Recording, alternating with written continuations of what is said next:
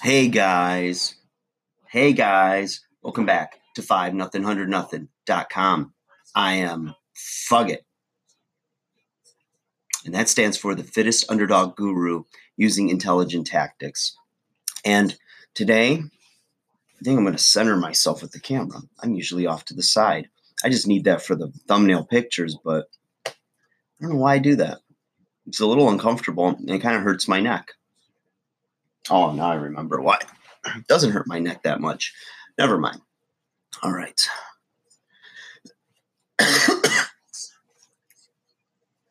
yeah. For those of you on the podcast, that's going to stay in. And for the YouTubers, nah, you know what? Fuck it. We'll keep it. All right. Just wasted a minute of your life that you can never get back, and I'll stop now. All right, guys.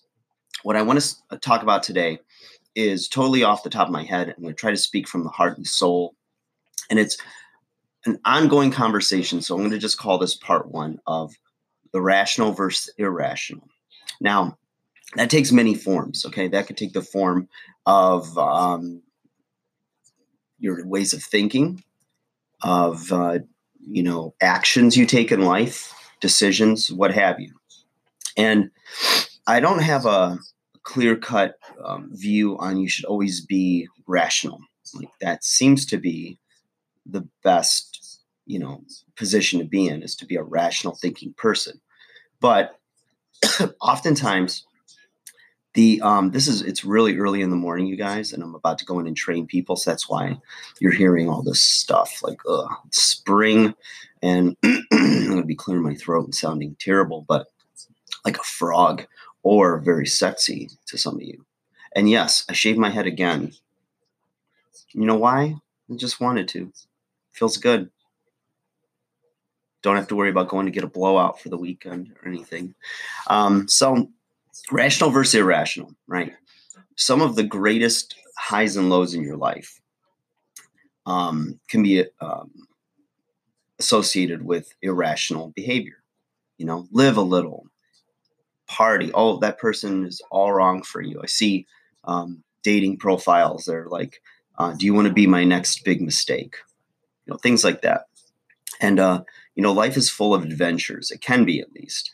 And sometimes if things are a little dry, a little stale, you know, you tend to make irrational decisions. Now, some irrational decisions for you, obviously, you know, um, drinking too much, uh, trying this drug at a party or just because you know you're just fiddling your thumbs and you want to do something or impulsive buying you know may not fit in your budget and it's an irrational decision but you just do it anyways. And oftentimes long term at least it it's so simple but rational decisions are going to usually have a payoff and or um, leave you in a more secure, safe place when you can make them consistently, right? But they're not always fun. Now, I don't know. I, I think I think in my head right now, at least, and I, I plan to do a lot of study on this and talk to some brighter minds than myself on their thoughts. Um, but I think some of it's DNA. I think some of us are natural um, risk takers and um, not even calculated risks, but like just make decisions. And so, at the risk of opening up a can of worms, I'd like to pull back those layers of the onion and see what the hell's going on and why you know we make those decisions, whether rational or, or irrational. And I don't want to find an algorithm or like what's the best um, like what is the best way to live your life? I mean yeah i think if we all just like lived our best life because we're not. None of us are you know? You you can have all the information. Um, it's like uh, i'll tell clients you know uh, you don't need to necessarily at some point in your ev- evolution in the gym or with health and fitness at some point you don't need to have more information. You don't need to know what the next best diet is. You don't need the next greatest workout program. I mean, it always helps to get more information and make a more intelligent decision. But at some point, you have enough information because you're not even doing anything with the info you have. You know, I say people know what to do, but don't do what they know. And there's many reasons for that. One is that those decisions take self discipline and it creates temporal pain at the um, and it pays you in dividends with long-term pleasure or outcome that you're seeking. And it's um it's really interesting how we how complex we are.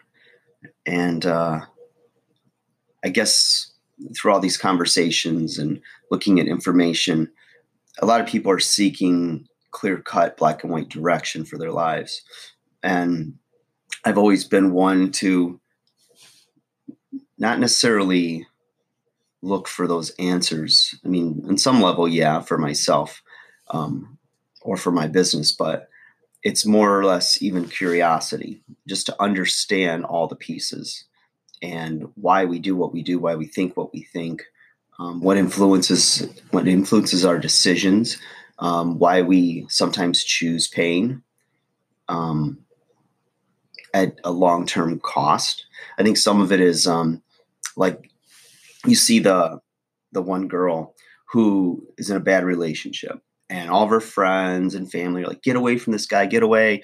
You don't know him like i know him. And i'm you know i think we all think that our one situation is different. Like it's the smoker right? It's going to give you lung cancer. It's going to kill you. It's going to make you you know wheeze and screw up your life. And yet there's that payoff of i feel like that nicotine rush. It calms me, it whatever, right? I know people that smoke before they work out because it's a stimulant as well. And uh, I've seen people see people smoking and they're just like, you believe that shit? I'm like, yeah, I believe it. People have their vices. So, um, but everybody that smokes either is in denial of what's going to happen. So they're not using rational thought and it's a calculate a risk that is there's no real upside of except for the pleasure of the smoking. But there's that irrational side that overrides the rational. And i guess that's why they call it irrational because it doesn't make sense. It's not rational but you do it anyways. So it's an it's interesting. Um, i feel like i should have been a psychologist or a social worker more so than a personal trainer and a a kind of a jock and a writer. maybe the writing thing and all, it'll all come together maybe. But, anyways, um, I'm not going to ramble anymore. This is part one, though. Um, I feel like to really unravel this and get a good grasp, it's going to take me a long time. So, I'm going to keep the conversation going. If you guys have thoughts or you have resources, um, please share with me things I learned, I'm going to definitely um, cite the sources and give credit where credit is due. And um, this will be an ongoing series. I'm not sure if it'll be every day, if it'll be, you know, once a week, whatever. But I want to keep the conversation going. So, like, share, subscribe, comment. Uh, let me know what your thoughts are on the rational versus the irrational. And uh, we'll keep it real general, which I know pisses some people off, but I don't care. I'm an undersized underdog, the fittest one in that, as you know. All right, guys, enjoy your day, enjoy your weekend. We'll chat again soon. Take care.